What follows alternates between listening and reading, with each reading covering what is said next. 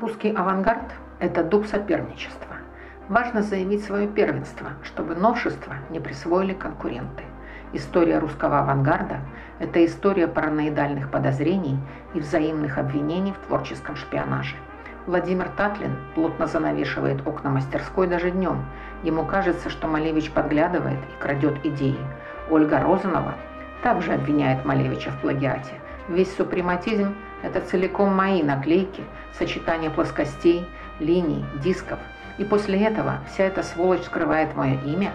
А сам Казимир Малевич утверждает, что идея супрематизма родилась еще в 1913 году, хотя «Черный квадрат» и другие абстракции были предъявлены публике лишь в 15 -м.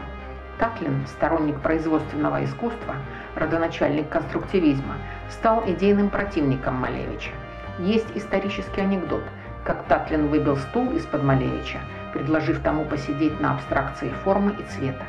То была игра на опережение и битва убеждений, теорий, концепций. На минуточку.